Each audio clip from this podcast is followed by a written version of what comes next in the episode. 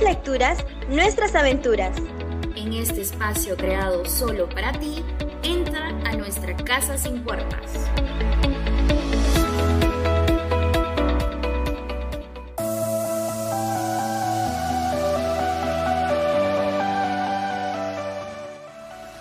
Buenas tardes, querida comunidad. Siendo las 4 y 5 de la tarde, vamos a empezar con nuestro programa Una casa sin puertas. Nos están escuchando por Radio Sonapuc. Les saluda Graciela Estrada y Kiara Castillo. Hola Kiara, ¿cómo estás? Hola, hola a todos. Buenas tardes, Graciela, ¿cómo estás? Eh, bueno, el día de hoy les tenemos una súper sorpresa porque de nuevo tenemos una invitada súper especial una amiga mía, la cual aprecio muchísimo y estoy encantada de que esté en esta oportunidad con nosotros. Ella nos va a hablar de Mario Vargas Llosa, así que no se lo pueden perder. Recuerden que tenemos podcast, te pido la palabra por escuchar y muchas otras novedades. Así que, ¿empezamos, Graciela? Vamos.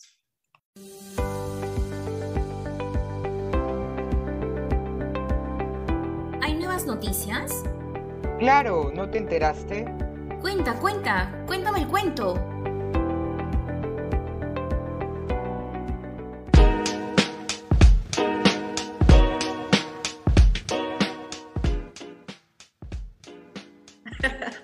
Ok, Kiara, el día de hoy me ha tocado eh, lucirme en el bloque de noticias, así que cualquier detalle que ustedes puedan colaborarme, pueden ir escribiéndonos, queridos oyentes porque yo, bueno, estoy muy nerviosa.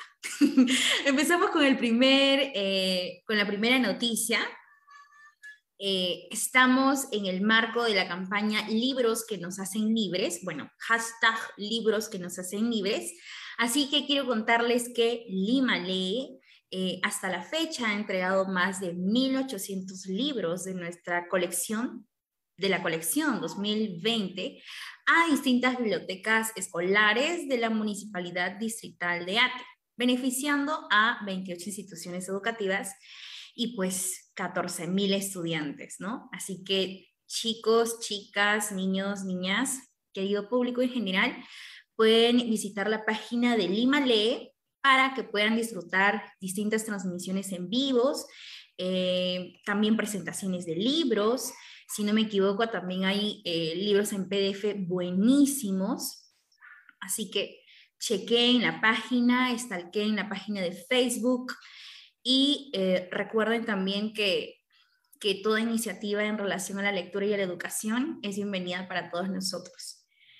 Bueno, esto también a mí me recuerda que el proyecto Pide la Palabra Leemos Juntos forma parte de, de estos eh, beneficios, beneficiarios, perdón, ya me puse nerviosa. Así que, de hecho, mi admiración y a seguir dándole con este lindo programa de lectura. Muy bien, continuamos con el siguiente titular y es, eh, hay un nuevo point cultural en Chosica. Esta noticia a mí me encanta ya que se trata del café y Librería Camus, ¿no? Que lo que hacen pues es fomentar la realización de recitales poéticos, músicas en vivo, conversatorios, conferencias, ponencias, coloquios, todo lo que se puedan imaginar. Concursos también, exposiciones, talleres, uff, no, no se lo pueden perder. Así que si están de paseo por nuestra hermosa Chosica, pueden visitar el lugar. Se encuentra a una cuadra del eh, Parque Central y según el cronograma pues cuentan con diversas actividades. Obviamente el ingreso es totalmente abierto, así que chequen y vayan a Chosica. También eh, comunicarles que eh, para más información pueden visitar sus redes sociales, Facebook, lo encuentran como Café y Librería Camus, y Comentarles también que justamente este sábado que viene, porque todos los sábados tienen actividades parecidas, se viene pues un gran evento. Saludos para el creador de este hermoso espacio, Agacet Rojas, y al escritor cantuteño que es súper hincha de este lugar porque me ha comentado que todos los sábados va como a misa, Jared Medina. Kiara, ¿me acompañas con el siguiente titular? Sí, claro que sí, Graciela. Eh, te tengo una nueva noticia, que es de una fundación que acabo de conocer.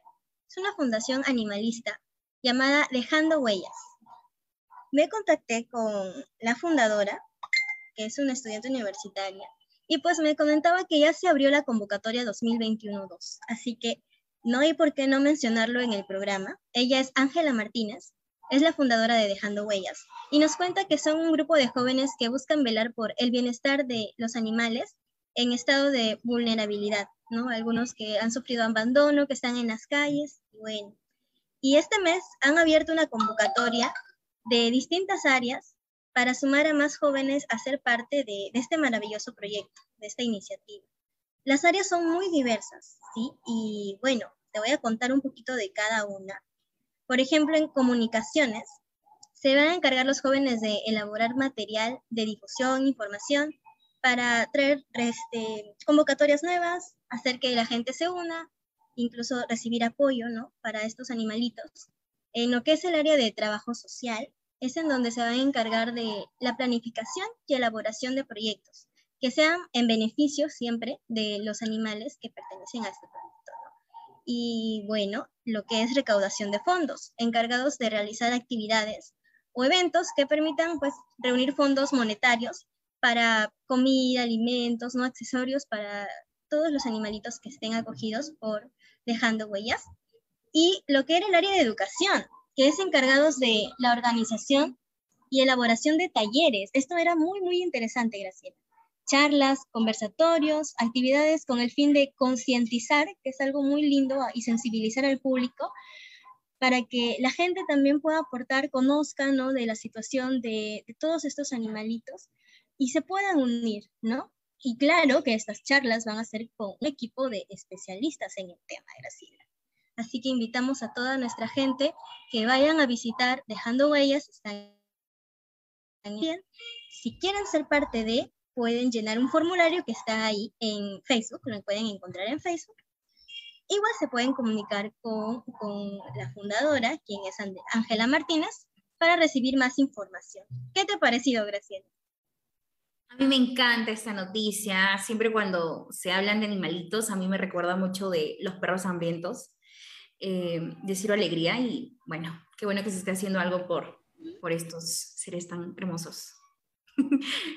Y de hecho que sí, la verdad es que, como saben, nosotros en este espacio, en este bloque, contamos noticias, ¿no? De generalmente relacionadas a educación, lectura, pero esta es una iniciativa muy, muy bonita, así que pues, si conocen de algún otro proyecto, algún otro voluntariado que quisiera que se mencionen en este espacio, lo pueden hacer, nos pueden escribir, dejarnos sus comentarios, en fin.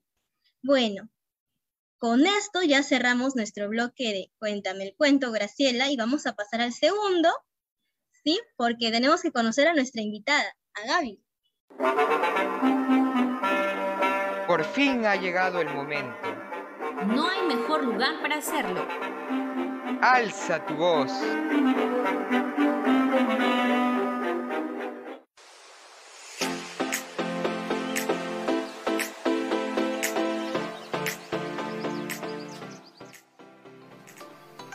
bien, hemos vuelto y ya estamos en el segundo bloque, Alza tu voz. Y como les comentamos en el bloque anterior, hoy tenemos a una invitada especial que nos acompaña desde Arequipa. Ella es Gabriela Gallegos Núñez. Tiene 22 años, estudia arquitectura en la Universidad Nacional de San Agustín. Me consta su talento. a ella le gusta el dibujo y el diseño y como claramente nos mencionó y bueno, por su presencia podemos decir que le encanta la lectura. Y hoy nos va a leer un fragmento favorito, ¿verdad? De la obra de Mario Vargas Llosa. ¿Te escuchamos, Gaby? Sí, ¿cómo están? Buenas tardes con todos. Gracias por la invitación. Y les voy a leer la primera parte, o bueno, cómo inicia el libro de La Guerra del Fin del Mundo de Mario Vargas Llosa, un pequeño párrafo que me agrada bastante. Entonces, eh, empieza así. El hombre era alto y tan flaco que parecía siempre de perfil. Su piel era oscura, sus huesos prominentes y sus ojos ardían con fuego perpetuo. Calzaba sandalias de pastor y la túnica morada que le caía sobre el cuerpo recordaba el hábito de esos misioneros que de cuando en cuando visitaban los pueblos del sertón bautizando muchedumbres de niños y casando a las parejas amancebadas. Era imposible su procedencia, su historia, pero algo había en su facha tranquila, en sus costumbres frugales, en su imperturbable seriedad que, aún antes de que diera consejos, atraía a las gentes. Ese, ese es el párrafo que quería leerles. No sé qué les pareció. Me agrada bastante, es el inicio de todo el libro, son como 350 hojas por allí, pero eh, esta es la parte que más me agrada de, cómo introduce al personaje eh, de una manera tan mística y casi casi que lo puedes ver desde que empiezas a leer. Genial, gracias Gaby. Sí, nos ha encantado. Gracias.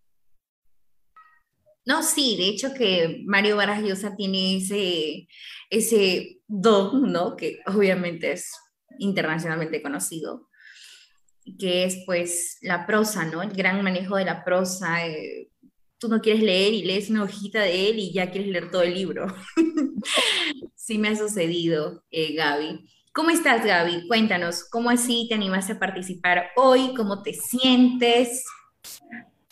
Bueno, eh, estoy de verdad muy agradecida. Hace mucho, mucho tiempo, como que mi sueño era, eh, y sigue siendo, que poder leerle a las personas. De alguna manera eh, me agrada bastante. Entrando al voluntariado también, pues gracias Graciela, ahora también por eso he podido entrar un poco más a este mundo. Yo estudio arquitectura, pero siempre ha sido como que mi pasatiempo leer y entonces, yo conozco a Kiara también, ella me extendió la invitación y obviamente acepté porque eh, me agrada mucho los temas de, la lectura, ¿no? No solo leer para uno mismo, sino también poder compartir con más con las niños jóvenes, en realidad para todos. Listo, continuamos con la siguiente pregunta, Kiara. Bueno, eh, ya nos mencionaste que el fragmento que nos leíste es uno que te agrada mucho, pero tal vez nos puedas dar algún dato más de Mario Vargas Llosa que te invitó a leerlo, o en particular a este libro.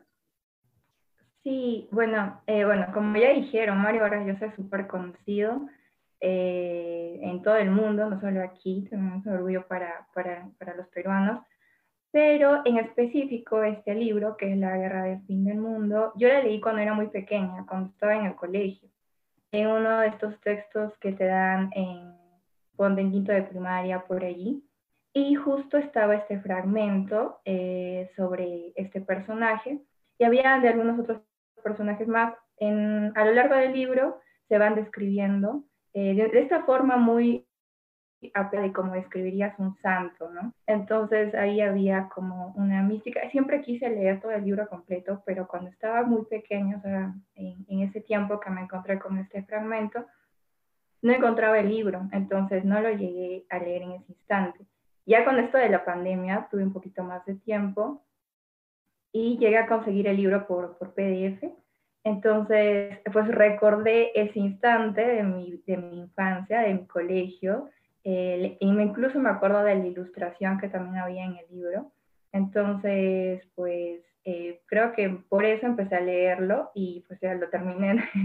fue muy, muy sencillo y muy ligero de leer. Entonces, así fue como que eh, pude leer un poquito más de la guerra del fin del mundo.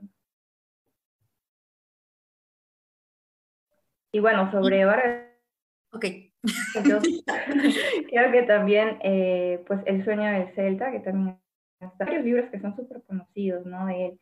Pero también hay como una faceta, creo, de, de estos cuentos medios también es eso.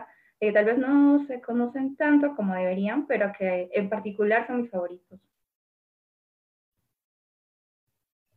Genial, justo respondí a la siguiente pregunta, ¿no? De por qué tan por qué es tan especial esta obra, porque Mario pues tiene muchas novelas, ¿no? Ya nos comentaste que El sueño del Celta es otra que, que disfrutaste. Em, genial. Bueno, este es un espacio para compartir nuestros gustos por la lectura, como sabes. Em, ¿Podrías contarnos un poquito de ¿cuál fue el primer texto que te motivó a seguir leyendo? Claro. Ah, bueno, también sobre eh, eh, el sueño de Celta y la guerra del fin del mundo tienen algo especial y que tienen una parte histórica. Entonces, que él se dio el tiempo de investigar, por lo menos en el sueño del Celta, por este tema de la selva y de la Amazonía. Eh, tenía con con las exportaciones que se hacían de allí. Entonces hubo una investigación histórica real y obviamente una parte de la que él cuenta, ¿no? de la novela, que hace la novela. Y en la Guerra del Fin del Mundo ah, es algo parecido, porque habla un poco sobre Brasil, que es el lugar en donde se desarrolla la historia, pero eh, se toma también un poco de la historia de Brasil cuando se está convirtiendo en la monarquía, la república, estos problemas medio políticos que tenían en esos tiempos y que fueron reales en realidad, ¿no? Y que también Mario pues agregó algunas cosas medias fantásticas.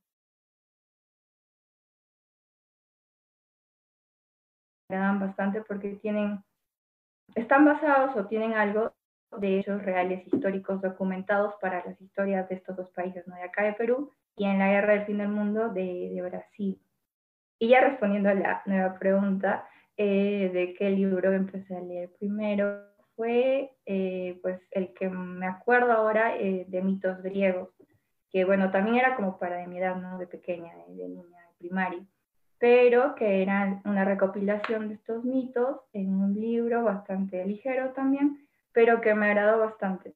no me lo dieron a mí, se lo dieron a mi hermano en su colegio, porque pues ahí te dan los libros para el plan lector de como de todo el año, ¿no?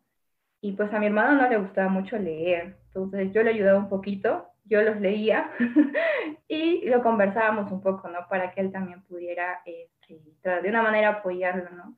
de alguna manera no le gustaba tanto leer, pero sí le gustaba conversar sobre lo que se leía. Entonces, eh, pues allí conseguí el libro, no era mi plan lector, era su plan lector, pero eh, desde ahí pues me gustó demasiado, esas cosas de los mitos y también me agradan bastante.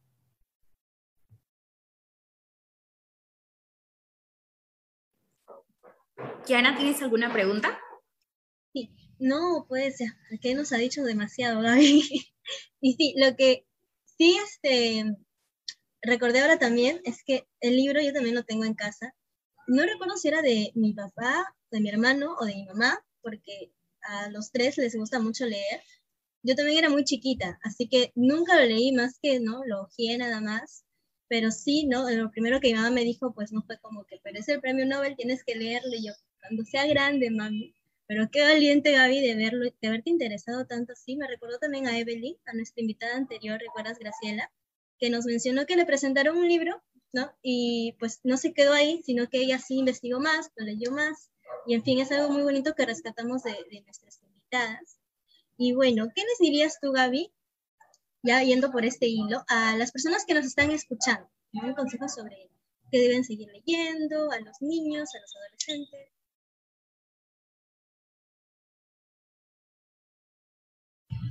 Claro, mm, bueno, yo creo que eh, es algo que tiene que nacerte. De por sí es muy bueno de obligarte a ti mismo a. Solo hay que encontrar qué es lo que más va con tu estilo. La verdad es que hay un montón de libros de todo tipo, de toda forma de escribir, de toda forma de ver, de cómo contar las cosas. Entonces yo creo que hay que encontrar un poco qué es lo que nos gusta realmente y de ahí poder empezar poquito a poquito para formar el hábito, ¿no?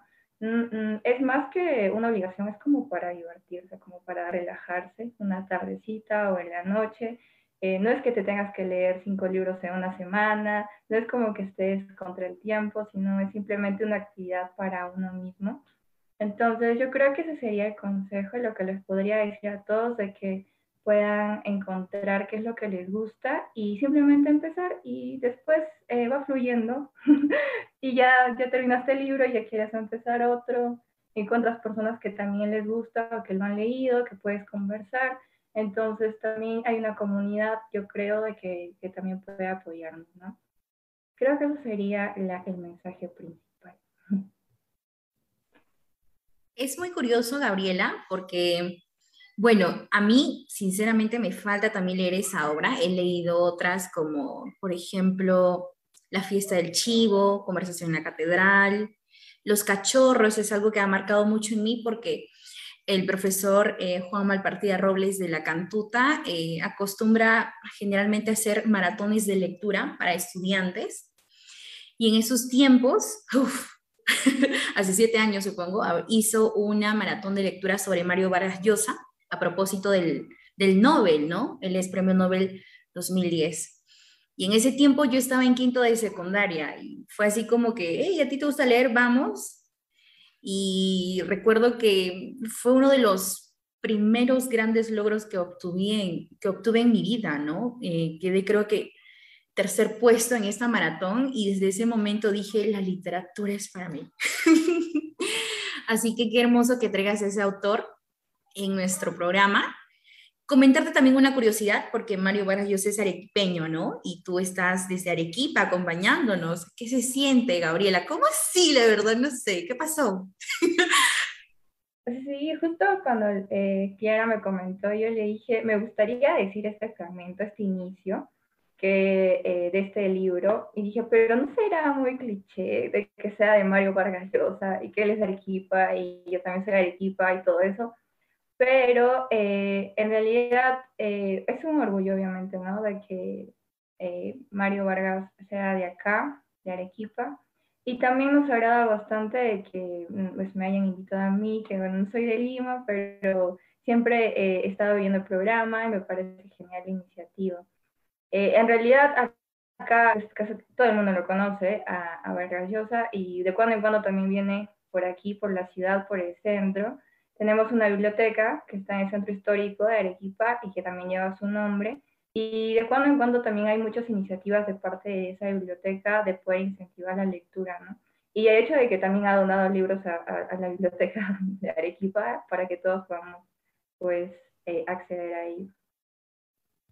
Sí, yo recuerdo también que en la FIL de hace dos años atrás estuvo eh, por acá y recuerdo que mis amigos de la universidad hicieron cola desde las 3 de la tarde y eran las 7 y no, no llegaron a verlo. Pobrecitos. Y a propósito de la temática también que tocas en el libro que escogiste, eh, con el libro que escogiste el día de hoy, otra de las obras que también trata sobre la selva y que he disfrutado bastante, gracias al profesor Luis Morón, y que recomiendo, chicas, es eh, La Casa Verde, ¿no? y a propósito de la selva también, el título de este programa, Una casa sin puertas, ¿no? Está inspirada de, está inspirada de, la lírica amazónica.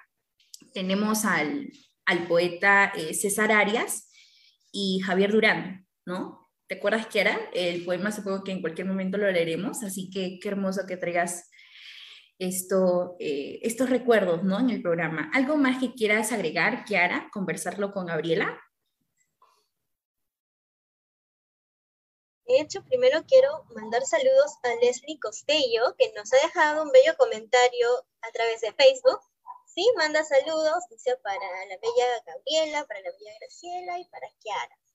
Entonces, Muchas gracias por estar viéndonos. Si tiene algún comentario sobre Mario Vargas Llosa, alguna pregunta, la pueden dejar por ahí. Sí. Y, sí, justo lo que mencionaste de nuestro nombre, ¿no? Este, una casa sin puertas, no sé si a Gaby se lo conté, pero era por un poema relacionado a la Amazonía, ¿no? Entonces, no vamos a dar muchos detalles ahora, pero sí, y aparte de que esto también queremos hacer una invitación a todos los estudiantes universitarios que nos escuchan, y lo que veo ahora es que hemos tenido a puros invitados que nos han hablado de autores peruanos, Graciela. ¿Sí? Todos han estado hablándonos de autores peruanos, y esta oportunidad también ha sido pues, un premio Nobel. igual sería interesante tener este, a más personas que nos comenten, a más autores, autoras también. Y bueno, uy. Sí, em, bueno, em, hablando un poquito más de Mario Vargas Llosa, en toda su narrativa, Gabriela, de repente hubo una parte que, que te haya desconcertado un poco ¿Podrías contarnos qué emociones te causó en ese momento?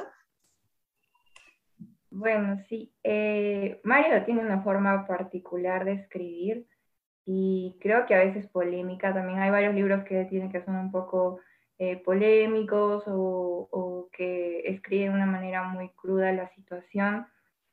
En sí, su, vida también, su vida personal ha sido un poco mm, eh, mm, criticada, por decirlo de alguna manera, y todo eso. Y también se, se refleja en las cosas que él escribe, ¿no? Hay varios libros que, que casi, casi puedes verlo a él en la historia.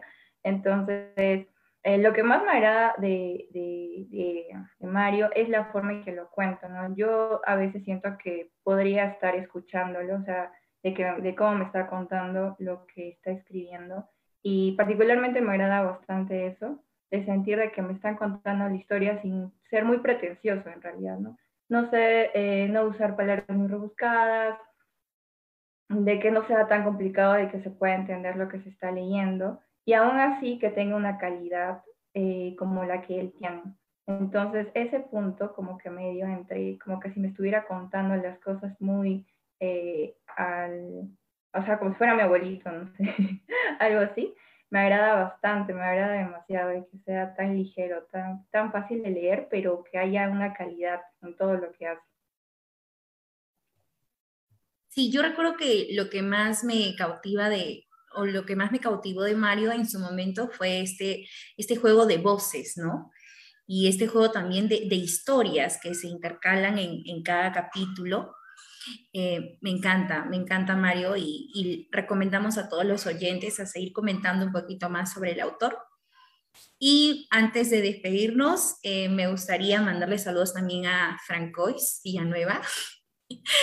no he conocido una persona tan alocada como él. Él ha, leído todas las obras de Mario Vargas Llosa, me consta.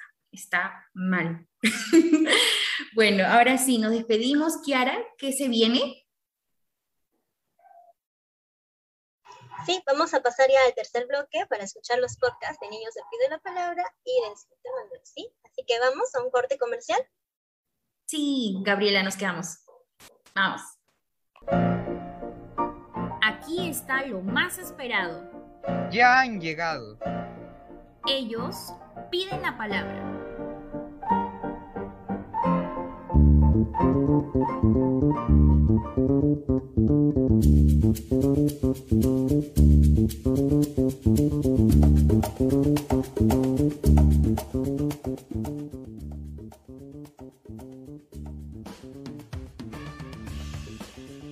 Ok, bueno, empezamos con el tercer bloque de nuestro programa. Eh, ellos piden la palabra. Este bloque es muy especial para el proyecto, para todas nosotras, porque eh, damos un espacio a las voces infantiles y juveniles a propósito del gran autor que Gabriela Gallegos el día de hoy ha convocado. Así que seguimos con este autor, pero ahora en las voces ¿no? de los lectores de Pido la Palabra y Leemos Juntos. Queremos agradecer a los padres de estas dos niñas, a mi mamá, por permitirnos difundir eh, sus lecturas. Y la obra que han elegido las chicas es de Mario Vargas Llosa, pero eh, un libro muy curioso. Es un libro álbum de Mario Vargas Llosa, em, titulado Fonchito y la Luna. ¿Lo podemos escuchar?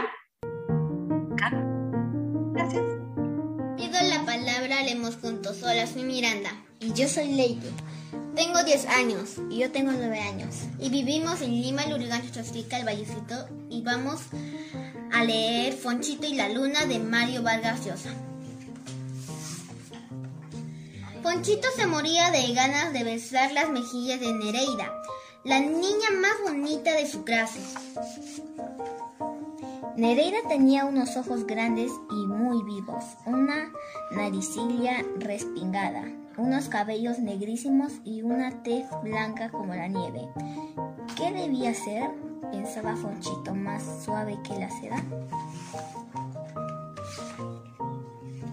Un día durante el recreo se atrevió a acercarse a ella y, sin que lo oyeran sus compañeros que jugaban alrededor, le dijo, me gustaría darte un beso en la mejilla, ¿me darías? Nereida, ruborizándose, ligeramente lo miró muy seria antes de responder. Te dejaré si bajas la luna y me la regalas.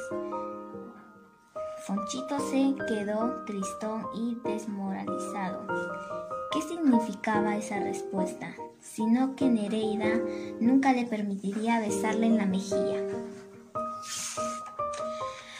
Pero desde entonces empezó a hacer algo que no había hecho nunca antes. Pasarse mucho rato mirando la luna embobado desde el balcón o la azotea de su casa. Es decir, cuando la luna salía, lo que ocurre rara vez en la ciudad de Lima, cuyo cielo suele estar cubierto de nubes muchos meses del año. Uno de esos raros días en que lucía el cielo limeño una luna redonda como un queso, luego de estarla contemplando mucho rato, Ponchito dando un suspiro se disponía a bajar a su cuarto a acostarse.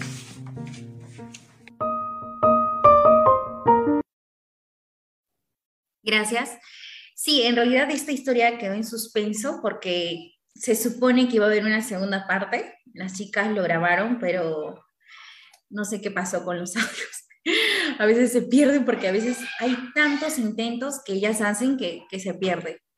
Pero en todo caso que sea una ocasión para que eh, puedan leer este libro álbum. Lo he visto en las redes eh, en PDF, así que si pueden chequearlo sería genial.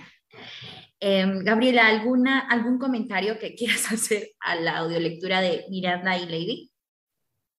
Sí, bueno, primero agradecer a las niñas por haber hecho eh, el podcast. Se, se, siente muy linda sus voces.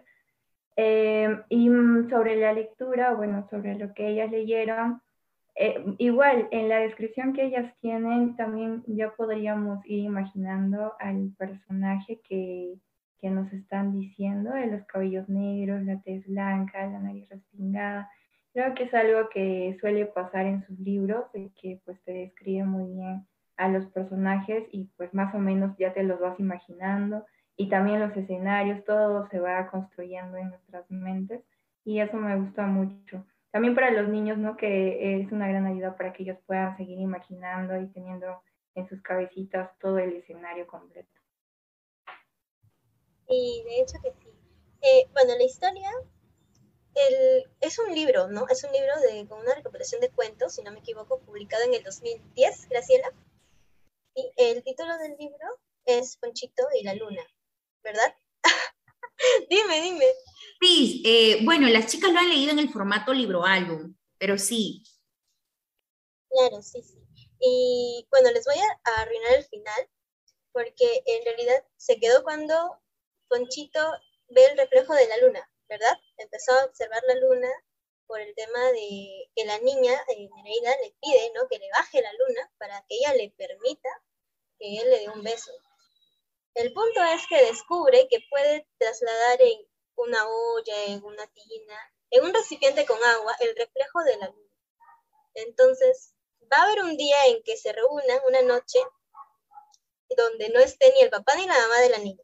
La niña le dice, no, el jueves mi papá se va a tal lugar, mi mamá se va a tal lugar, y pues eh, puedes venir.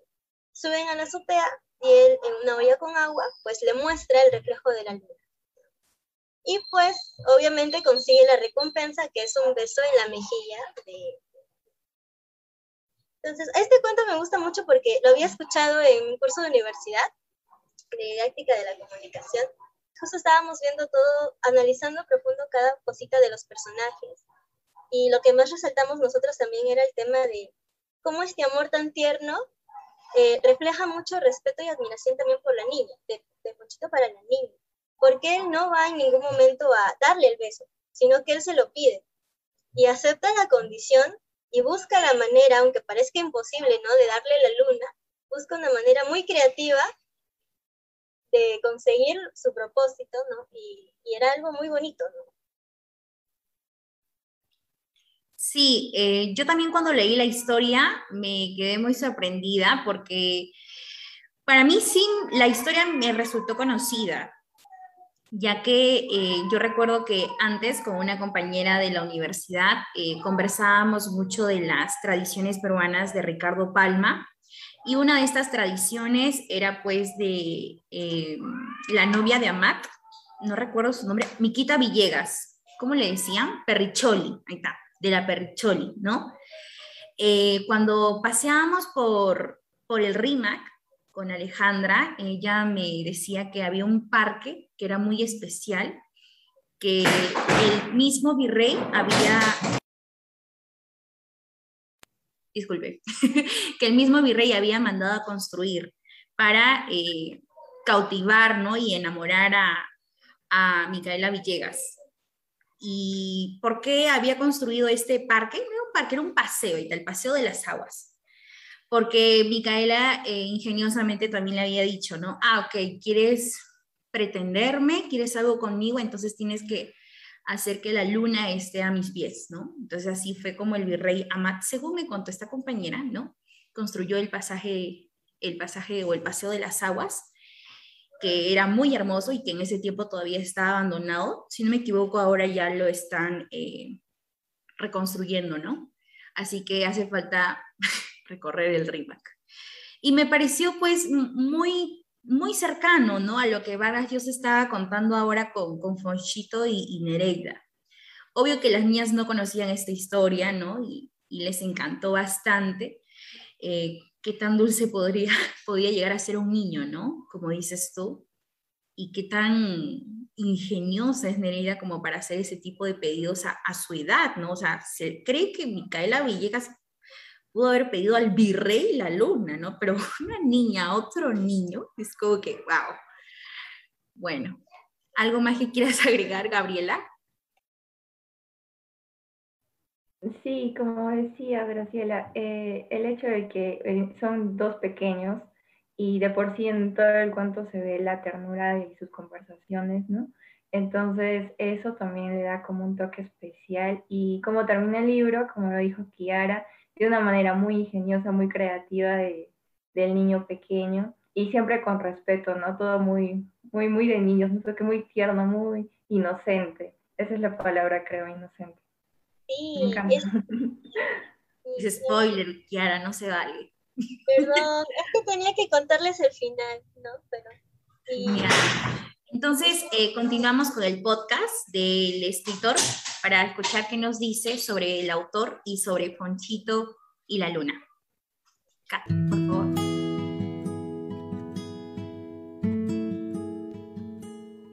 Hola, mi nombre es Manuel Alonso Navazar y el día de hoy tengo el agrado de compartir con ustedes un comentario en torno al cuento Fonchito y la Luna, perteneciente al escritor peruano Mario Vargas Llosa.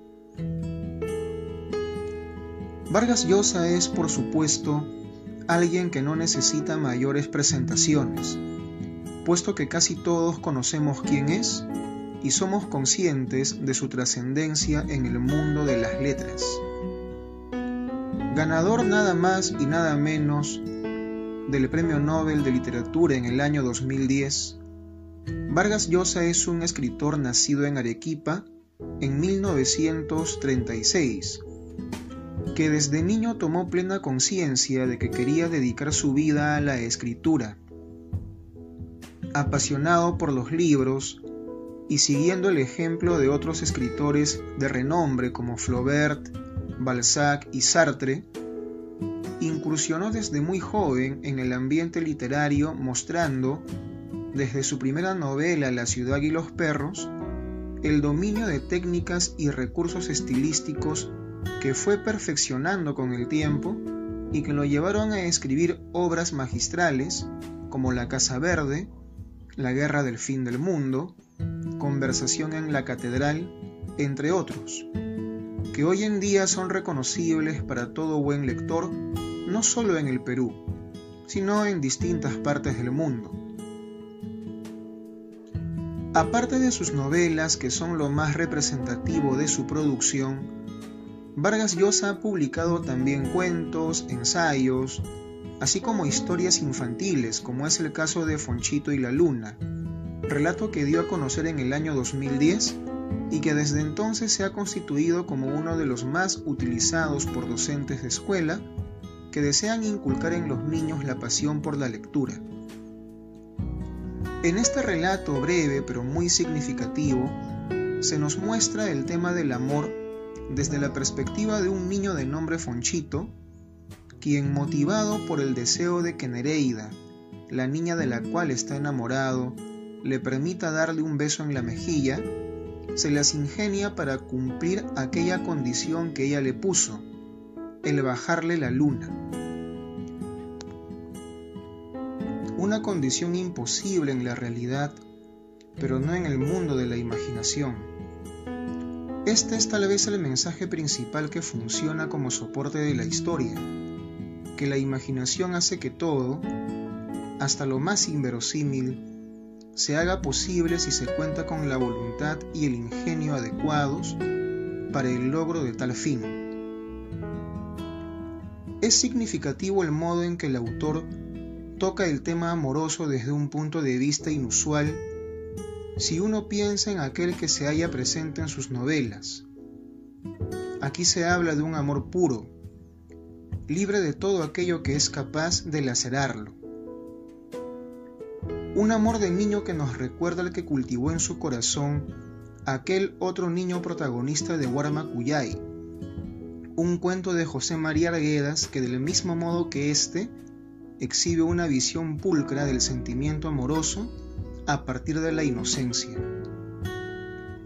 El único objetivo de Fonchito queda notoriamente demarcado, darle un beso a Nereida en la mejilla, y ese objetivo se convierte en el aliciente que lo llevará a descubrir que la magia, aquella que escritores como Gabriel García Márquez y Alejo Carpentier rescataron como parte de la realidad, se puede hallar presente en este mundo concreto si se tiene la disposición para encontrarla y se presta la atención debida a los pequeños detalles.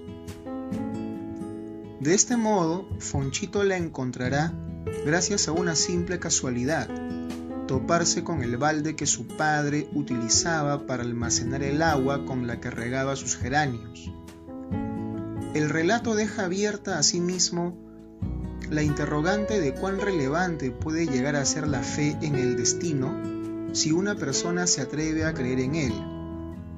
El autor indirectamente nos pregunta, ¿fue realmente una casualidad el hecho de que Fonchito, justo cuando anhelaba hallar un camino que le permitiera cumplir su deseo, se topara con el reflejo de la luna en el agua contenida en el balde? Tal vez no si consideramos que las mejores historias de amor de la literatura han sido aquellas que han estado motivadas por el hilo del destino. Por todos estos detalles, así como por el valioso mensaje que contiene, Fonchito y la Luna se erige como un relato indispensable para todo niño que desea adentrarse en el mundo de los libros. Sin más que decir, me despido cordialmente, no sin antes invitarlos a escuchar la audio lectura de este cuento en nuestro programa Pido la Palabra, leemos juntos. Disfruten. Agradecemos a Manuel Alonso Navazar por acompañarnos cada lunes. Es como la voz eh, más coherente e investigativa del programa. Un gran abrazo para él. Em, bueno, a mí me causó gracia esa parte en donde dice que, que el destino permite estas grandes historias de amor en la literatura. es muy curioso, ¿no? Que esto ocurra en la literatura y no en la vida real. Pero bueno, no vamos a hablar sobre eso. ¿Quiere algo más que quieras agregar? También vamos a dar el pase a Gabriela para que mande todos eh, los saludos correspondientes a todos sus fans. De repente primero a Kiara y después a Gabriela.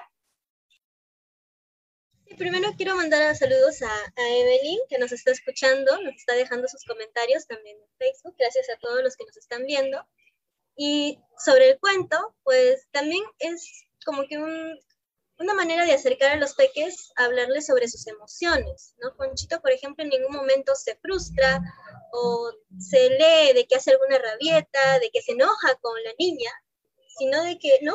Por casualidad descubrió de que puede obtener o transportar el reflejo de la luna en, en un contenedor y ya está, ya ganó, ¿no? Entonces, resaltar todo ese ingenio y también a Mario Vargas Llosa de que las palabras que usa, como dijo Gaby, eh, no son muy rebuscadas, son fáciles de entender, pero tiene un mensaje muy profundo y muy interesante, ¿no? que nos invita a seguir leyendo. Eso sería todo. Gaby, te damos la palabra para que mandes saludos a tu familia, a tus amigos, a la gente que quieran ser invitados, así como tú. ¿Qué les quieres decir? Sí, eh, agradecerles a las dos, Graciela Kiara, por el espacio, por el tiempo y también, eh, pues, eh, invitar a que más jóvenes universitarios puedan venir, a hablar de sus libros favoritos, de sus autores, y al final, pues, todos podemos seguir conociendo y aprendiendo un poquito más, ¿no? Gracias a todos, gracias por el tiempo, y ha sido una linda tarde con ustedes. Gracias, Gabriela. Eh, un gran abrazo para Lady, ella tan tan seria con su voz y a Miranda que se esfuerza mucho por cada lectura.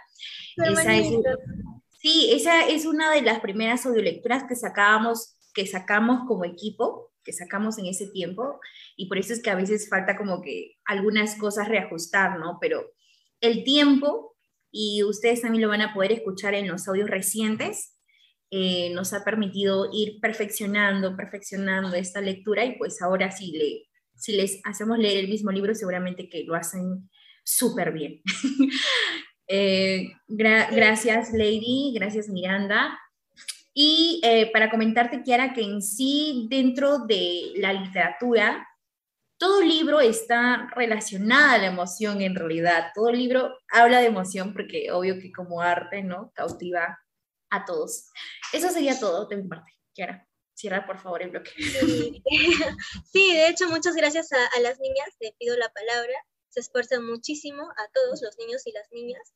Y nada, muchas gracias a todos los que nos están escuchando. Gracias, Gaby, un placer tenerte aquí con nosotras.